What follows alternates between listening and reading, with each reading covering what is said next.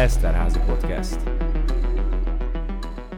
Köszöntjük a kedves hallgatókat, ez itt az Eszterházi Podcast. Mai vendégünk Hegyi Ádám, az Eszterházi Károly Katolikus Egyetem kísérleti szőlőültetvények és borászatának birtokigazgatója. Köszönöm szépen, hogy elfogadta a meghívást. Köszöntöm én is a hallgatókat, és köszönöm, hogy itt lehetek. Kísérleti szőlőültetvények és borászat. Egy kicsit bonyolultan hangzik, de minden szónak súlya van. Arra kérném először mutassa be, miről is beszélünk. Igen, azt gondoltuk, hogy érdemes a tevékenységet jobban leíró nevet választani. Ugye mindenki úgy ismeri ezt a telephelyet, ezt a területet, hogy szőlészeti és Borászati Kutatóintézet, nagyon sokáig így hívták, de gyakorlatilag ma már az oktatás és a kutatás az egy kicsit másik egységeknek a hatáskörébe tartozik, nyilván együttműködve a kölyüktetői telephelyen dolgozó kollégákkal és velem is, és úgy gondoltuk, hogy akkor az itt helyet kapó kísérleti szőlőültetvényeket és a borászatot, amely az oktatást, a kutatást szolgálja, és természetesen termelő tevékenységet is folytat, egy sokkal jobban leíró módon nevezzük el. Mekkora szőlőültetvényről beszélünk? A területünk 25 hektár szőlőt művelésre alkalmas területből áll, amelyből ilyen 20 hektár termőszőlő van jelenleg. Itt a fenntartóváltás kapcsán egyébként ez egy érdekes kérdés, hiszen a, abban a törvényben, amelyben a fenntartóváltásról határozott az országgyűlés, további állami területeket kaptunk. Nyilván ezeknek a rendezése még folyamatban van, és ez egy hosszabb távú átalakulás. Úgy gondoljuk, hogy az elkövetkezendő egy-két évben ezeket mindet megfelelő módon fogjuk tudni kezelni. De hogy számszerűen is beszéljek róla, ez nagyjából megduplázza a szőlőültetvényeinket. De azért már a 25 hektár is egy nagy, az egy ilyen családi gazdaságnak talán a határa, amit még el tudnak viselni, nem? Hát igen, talán a mai piaci viszonyok között, amit jelenleg a, a szőlőbor piacon tapasztalunk, ez már egy nagy családi gazdaságnak számít Magyarországon, Egerben. És az 50 hektár az ehhez képest sokkal nagyobb, de természetesen nálunk azért sok extra olyan tevékenység van, ami földterületet igényel, és egy nem feltétlenül szolgálja azt, hogy több borunk szülessen, több termékünk legyen. Például a Gamebank ilyen, és azért a Gamebankot mi nagyon erősen szeretnénk fejleszteni, hiszen az, hogy egy szőlőfajta gyűjtemény vagy szőlőklón gyűjtemény a borvidéken jelen van, az nyilvánvalóan nagyon hasznos a borászok számára, illetve erre természetes módon egy kutatóintézet kell, hogy legyen a megfelelő alany, aki ezt fenntartja, hiszen azért ez költséges dolog egy ilyen Gamebankot fenntartani, folyamatos odafigyelést kíván, sokkal bonyolultabb, mint egy egyöntetű szőlőültetvény. Csak gondoljunk bele, hogy amikor pótlunk, akkor mondjuk a 800 különböző fajtából álló jelenlegi génbankunkat úgy kell kivinni azokat az oltványokat, hogy mindegyik a megfelelő helyre kerüljön. Ez már maga egy hatalmas logisztika. Nyilván az, amikor felmérjük, hogy miből mennyi hiány van, az is egy nagy logisztika. Tehát, hogy ez egy tényleg bonyolult munka. Az oltványkészítőknek is ez egy extra feladat, hiszen rengeteg különböző fajtát, ami különböző állapotban van kell kezelni, és ez csak egy a, a különböző tevékenységek között művelésmód kísérleteket állítunk be. Szeretnénk itt az új területek kapcsán egy olyan szőlő ültetvényszerűséget, ami egy ilyen, úgy kell elképzelni, hogy rutinpálya a hallgatóknak, hogy hogyan lehet a traktort egy ültetvényben kezelni. Ezt egyébként a bordói kapcsolatunknál, a bordói kollégáktól lestük el, hogy erre nagyon nagy szükség van, és nagyon hasznos a hallgatók számára. Egy ilyen, egy ilyen szőlő rutinpálya is kialakításra kerül, ez nagyon jó lesz az oktatásban. Izgalmasan hangzik. Erre a génbankra egy kicsit én még visszakanyarodnék. Egyfelől ez itt a helyi termelőknek, illetve a kutatási célból hogyan hasznosulhat, másfelől pedig hogy áll össze egy ilyen, egy ilyen szőlő génbank? Alapvetően ez, ez nagyon sok rétű és sok időtávlatban lehet hasznos. Nézzük először, hogy nagyon hosszú távra úgy lehet hasznos, hogy olyan fajták is helyet kapnak itt, amit mondjuk a klímaváltozás kapcsán jelenleg még ugyan nem alkalmasak a szőlőtermesztésre Egerben, de hosszú távon alkalmassá válhatnak. Például itt ilyen észak-olasz vagy közép-olasz fajtákra gondolok, mint a Nebbiolo vagy a Sangiovese, azoknak a különböző változatai, vagy spanyol fajták, dél-francia fajták. A másik az, hogyha egy olyan feladatot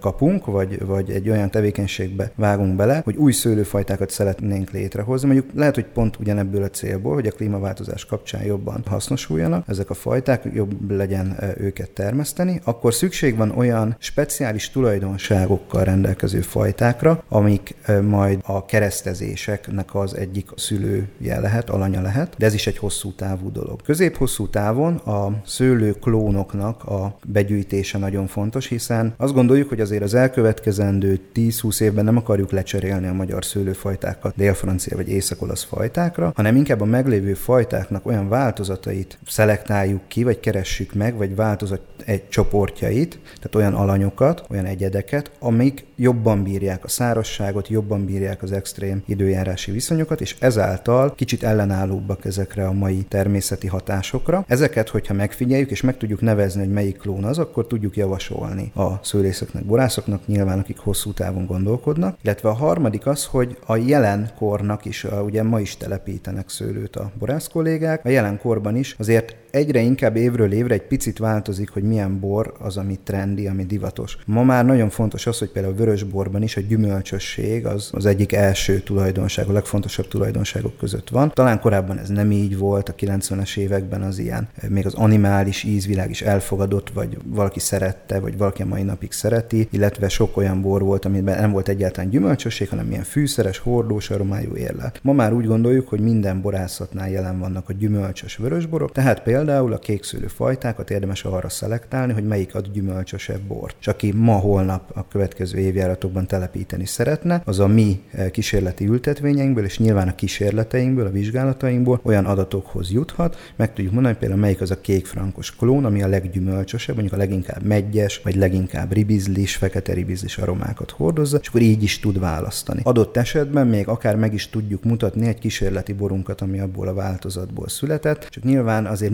mindig mindenből, minden évjáratban nem tudunk készíteni, ez hatalmas munka.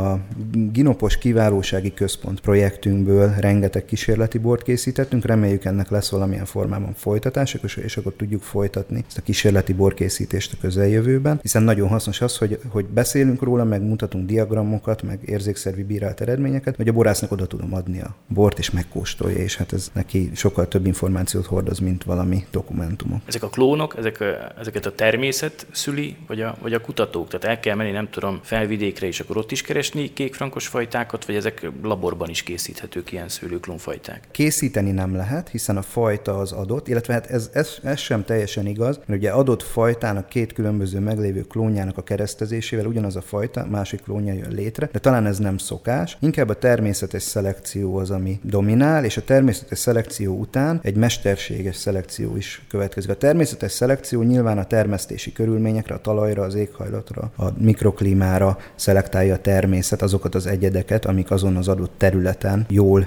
működnek, erősek, jó növekedésűek és nagyon finom gyümölcsöt hoznak. Ezért igen, el kell utazni különböző borvidékekre, el is utaztunk korábban különböző borvidékekre, felvidékre, Erdélybe, délvidékre, és természetesen Szexárda, Villányba, Tokajba, attól függ, melyik szőlőfajtáról beszélünk, de mondjuk így a kékfrankos és a furmint, és a kadarka, ez a három legfontosabb fajtánk, ezeket, ezekre a területekre utaztunk. Itt kiszelektáltuk azokat, vagy elhoztuk azokat a fajta változatokat, klónokat, amik a legjobban mutattak az adott ültetvényben, és a borász, aki dolgozik vele évek óta, és úgy gondolja, hogy ezek a legjobb, ez a legjobb ültetvénye, és nem azért, mert ott van, hanem azért, mert itt egy olyan fajta változat van, ami egyedi. És amikor ezeket elhoztuk, akkor ugye még azt nem tudhatjuk, és itt jön a mesterséges szelekció része ennek a folyamatnak, hogy ezek ezt a tulajdonságot minden körülmények között tartják-e. Hiszen, hogyha nem tartják, akkor hiába ültetjük el Egerben, mondjuk egy délvidéki kadarkaklónt, meg fog változni, nem fog mondjuk úgy beérni, mert itt egy picit hűvösebb van, hogy nagyon fogékonyá válik az itteni időjárás miatt a lisztharmatra mondjuk, és akkor, hogyha ez nem tartja ezt a tulajdonságot, vagy egyéb más fenológiai tulajdonságok is változhatnak, mutálódhatnak, akkor nem mondhatjuk azt, hogy ez egy klón. Nyilván ennek van egy hivatalos része, amikor már azt látjuk, hogy biztosan tartja a tulajdonságokat, akkor el lehet indítani egy olyan eljárást a nébi felé, ami ezt a klónt hivatalosan államilag elismert klónná minősíti, de akkor már nekünk biztosnak kell abban lenni, hogy ez nem fog változni. És akkor ez a minősítési eljárás után bekerül az állami fajtajegyzékbe, és gyakorlatilag a mi általunk szelektált klónként bárki megvásárolhatja, telepítheti. Az előbb itt már elhangzott a kísérleti borok. Kísérleti borok is készülnek, meg olyan is, amit kifejezetten a fogyasztóknak szán az egyetem. Igen, nem ilyen éles a határ azért. Vannak kísérleti borok, amik mikrovinifikációban készülnek. Ez azt jelenti, hogy ilyen 5 literes mennyiségben, tehát mikro módon erjesztünk. Ez azért van konkrétan, hogy valami nagyon kis mennyiségben jelenlévő szőlőt, vagy annak egy speciális művelésmódját, valami speciális kezelését, mégis borként is meg tudjuk kóstolni, vagy meg tudjuk mérni különböző különböző analitikai vagy mikrobiológiai módszerekkel ennek a bornak a tulajdonságait, de itt nem az a cél, hogy a valós körülményeket teljes mértékben megteremtsük, hanem azt szimuláljuk piciben. Aztán van a második lépcső, azt mi mezovinifikációnak hívjuk, tehát ilyen köztes szint. Az azt jelenti, hogy itt már valósak a méretek, de azért nem egy piaci mennyiségről beszélünk. Tehát mondjuk egy hordóbort elkészítünk, ami 300 palack, ez ilyen hobbi borászat szintű dolog, és akkor mondjuk elkészítünk egy nagyobb tétel, csak mondok egy kísérletre példát, bikavért, és azt a bikavért különböző típusú hordókban érleljük. 6 hónapig, 12 hónapig, 18 hónapig, azért, hogy a hordóból milyen aromát old ki, és ez hogyan érzékelhető a ember számára, tehát érzékszervileg, illetve hogyan mérhető ez a aromavilág a, a analitikai módon. Ezt hívjuk mezovinifikációnak, de ilyenkor minden borból egy-két vagy maximum három hordó készül, attól függően, hogy mennyi, milyen, milyen mennyiség áll rendelkezésre. És természetesen vannak olyan szőlőfajtáink, amiből ettől sokkal nagyobb mennyiség áll rendelkezésre, abból készítünk olyan borokat, ami a piac számára is elérhetővé válik. Általában azért igyekszünk arra, meg szükség is van rá, hogy még ezek a borok is, ha esetleg nem maga a bor, de a szőlőterület valamilyen kísérletnek a, a területe. Tehát igazából a, a mi 25 hektáros területünknek majdnem a 90%-a minden évben valamilyen kísérletnek a tárgyát képezi. Ha nem borászati, akkor szőlészeti, növényvédelmi vagy bármilyen egyéb kísérletnek. Illetve ezek, a, amiket korábban említettem, mondjuk a mikrovinifikációs, nem, de a mezovinifikációs tételek, azok viszont már megjelennek a piacon is palackozva, hiszen azok kiváló hordókban érlelt kiváló borok. Csak nyilván nekünk azért ez a házasít kialakítás, ez egy még nagyobb feladat, mert nem csak 5-6 fajtából, amik mondjuk hasonló hordókban voltak, hanem sokszor 30 különböző tételből állítunk össze egy házasítást, hiszen annyi ké- különböző kísérleti beállításunk van. Itt, amikor a többes számról beszélünk, ezek oktatók, dolgozók, hallgatók, vagy mindennyien együtt? Hát itt a különböző boroknál különböző kollégák, hogy mondjam, avatkoznak be ebbe a folyamatba, vagy kérjük a segítségüket. Azért azt gondolom, hogy itt nem, tehát a borász elsősorban az nagyon fontos, hogy megértse, hogy nem magának készíti a bort, amikor a piacra szánt bort készíti, hanem a fogyasztóknak. És nekem például személy szerint tudom, hogy mi az, ami borászatilag kihív kihívás, és tudom, hogy mi az, amit szívesen fogyasztok, és a kettő nem feltétlenül ugyanaz. Ez igaz mindenkire. Ezért nagyon jó az, hogyha a kollégákat, akik szintén hasonlóan ezt értik, vagy akár nem is borászok, hanem mondjuk analitikus vagy biológus kollégák, de azért időben megszerették a bort, hiszen azzal foglalkoznak évek óta, bevonjuk ezekbe a házasításokba, megkérdezzük a véleményüket, hogy melyik finom, és például a, amikor klónszelekcióról beszélünk, meg hordóaromáról, akkor azt az analitikus kollégát, aki a hordóaromákkal foglalkozik, bevonjuk ebbe a kóstolba, és nagyon kíváncsi vagyok a véleményre, hogy neki amúgy melyik ízlik, annél, attól függetlenül, hogy melyik érdekes kémiailag. Illetve vannak olyan boraink is, és ez a neked bor páros, a, egy fehér és egy rozébor, amit pedig a hallgatóknak szánunk, és itt a hallgatói ízvilágot, vagy ízlésvilágot szeretnénk figyelembe venni, ebbet meg pedig természetesen a szőlészborász hallgatókat is szívesen bevonjuk, illetve úgy gondoljuk, hogy a jövőben talán még több olyan projektet, legyen ez TDK vagy diplomamunka projekt, tehát szeretnénk indítani, ami szerves részét képezi a mi termelő tevékenységünknek is, hogy a, gyakorlatilag ezt is megismeri egy hallgató, hogy amikor piacra szánunk egy tételt, akkor azt hogyan választjuk ki, hogyan, mit, mit teszünk még ott az utolsó lépésekben, és ez is nagyon fontos tapasztalás, és ezt meg kell tanulni annak, aki ezen a ágazatban szeretne dolgozni. Tehát ebben is szeretnénk a hallgatókat jobban bevonni, illetve én úgy gondolom, hogy bárki, hogyha valaki érdeklődik, akkor szívesen megmutatjuk neki, hogy jelenleg milyen alapanyagaink vannak, és ezekből a borkóstolókból, vagy közös hordóban történő ilyen mintakóstolókból. Azért mi nagyon sok információt elraktározunk, és majd amikor oda kerülünk, hogy akkor házasítunk, akkor ezeket mindegybe gyűjtjük az, ezeket az emlékeket, és úgy alkotjuk meg azt a bort, amit lepalackozunk. A következő kérdés inkább már filozófiai lesz, hogy miért készít egy egyetem fogyasztóknak is bort? Ez olyan, mint a hegymászóknak, hogy mert ott a hegy, nekünk meg ott a szőlő?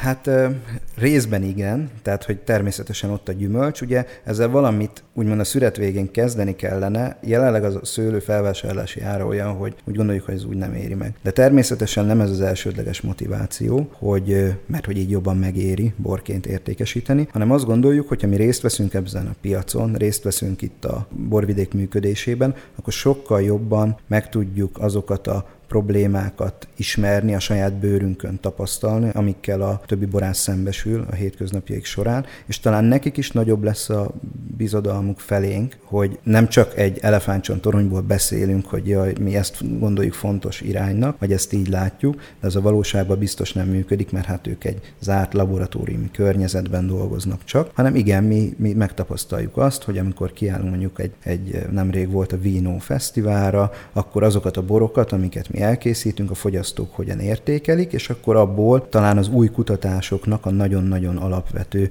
magjait már már eh, megfogalmazhatjuk magunkban, hogy mi lesz majd a jövőben az, amire akkor koncentrálnunk kell. A szőlőültetvény méretéről beszéltünk, a bor szortiment az hogy áll össze, illetve a pincészetben most mennyi bor van? Hát jelenleg ugye 2016 óta egy nagy építkezés alatt állunk, már úgy, hogy a borok tekintetében és a bor szortiment tekintetében egy minőségi nagy ugrást, ez nem is csak egy lépés, ugrást tapasztalhatunk, hiszen új hordókat használunk, a, amelyek sokat, nagyon-nagyon sokat javítanak a boroknak a minőségén, illetve az összes tárolóedényünket, ami már elavult volt, azt lecseréltük, le tudtuk selejtezni, nyilván köszönhetően ezeknek az új hordóknak. A termés mennyiséget is visszább fogtuk, hiszen nincs szükség arra, hogy minél több bor legyen. Elsősorban mi nem egy piaci szereplő akarunk lenni, aki a bor értékesítésből származó bevételekből él legfontosabb módon, de nyilván ez is egy fontos része a bevételeknek az egyetemen, hanem azt szeretnénk, hogy, hogy itt egy olyan minőséget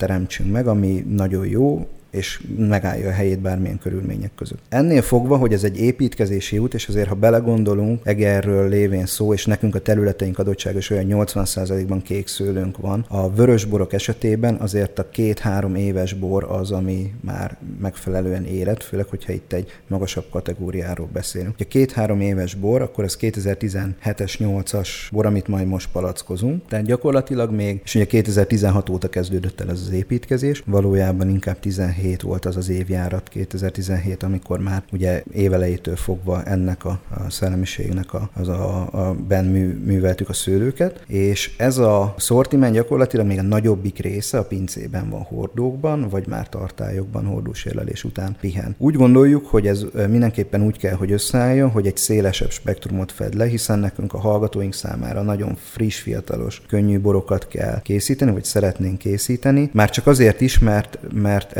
azok azok a borok, amik a borkultúra világába, a bor szeretetének a világába be tudják vonzani a fogyasztókat, és nyilvánvalóan egy, egy hallgató még kezdő fogyasztónak számít. Ugyanakkor, mivel hogy a borvidéken élünk, és a kollégákra is gondolunk, meg az egri borkedvelőkre, ezért szeretnénk a legmagasabb minőséget is elérni. Tehát ez a két véglete, és nyilván közte is vannak állomások. Ez azt jelenti a gyakorlatban, vagy így a borok eh, márkák nyelvére lefordítva, hogy, hogy a neked sorozat, ami a hallgatóknak készül, rozékat készítünk több fajtából is, hiszen azok nagyon népszerűek ma borvidéken, és hát természetesen akkor készítsünk a, a fogyasztóinknak, de talán a két legfontosabb termékünk az egri csillag és az egri bikavér, és ezeknek a különböző szintjei. Jelenleg fehér szőlőből olyan kevés területünk van, ez a 20 ahogy az előbb említettem, hogy ebből igazából csak a klasszikus egri csillagot tudjuk elkészíteni. Superior, grand superior szinten nem tudunk még gondolkodni, hiszen oda még kisebb termésmennyiségekkel dolgoznak a kisebb a palacszám, és azt látjuk, hogy ez a